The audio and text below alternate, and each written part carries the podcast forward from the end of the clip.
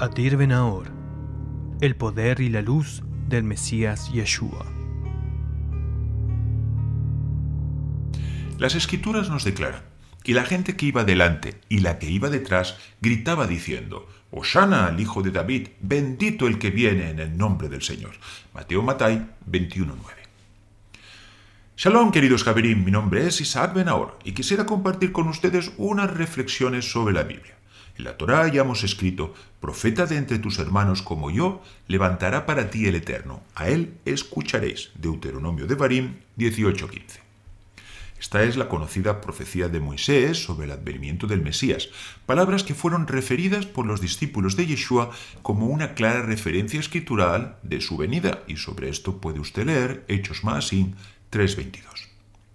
Acerca de la citada expresión como yo, camoní, se nos plantean varias cuestiones, unas más positivas que otras.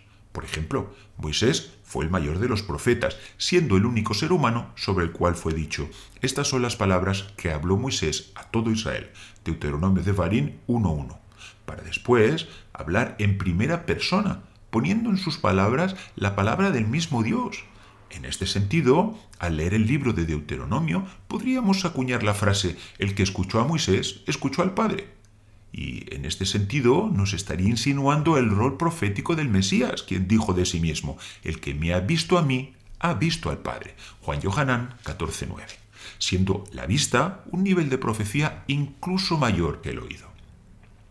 Pero este como yo también podría vaticinar acontecimientos quizás no tan positivos a nuestros ojos. Moisés, pese a toda su labor, abnegación y esfuerzo, se quedó a las mismas puertas de la tierra prometida, esto es, no pudo acompañar a su pueblo hasta el lugar que tipifica la llegada de la redención.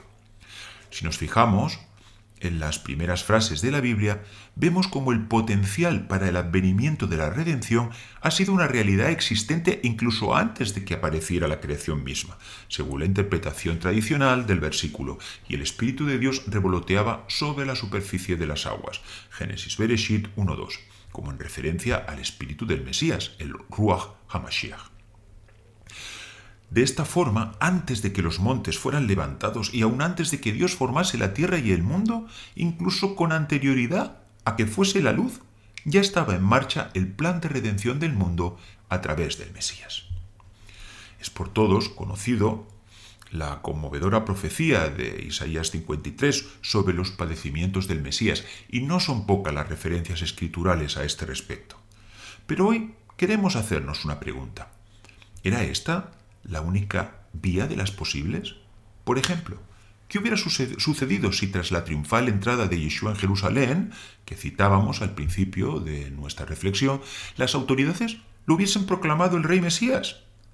¿Hubiera sido este el advenimiento de la redención? ¿Hubieran resucitado los muertos? ¿Hubieran sido transformados los judíos vivos con cuerpos glorificados? No lo sabemos, pero una cosa sí sabemos. Yeshua después de ser despreciado y desechado por los hombres, puso su vida en expiación por el pecado, cargando sobre sí toda la pesada carga de nuestras transgresiones. Querido amigo, esta es una recompensa que no nos hemos ganado, una dádiva por la que no hemos hecho mérito alguno, pero damos gracias a Dios de que, aun estando muertos en nuestros delitos y pecados, Él envió a su Mesías a morir por todos nosotros. ¿Puede haber amor más grande que este? Y hasta aquí nuestro shiur de hoy. Si lo desea, puede seguirnos en nuestra web isaacbenaor.com o a través de nuestros canales de YouTube, Facebook, Instagram, Twitter y Spotify.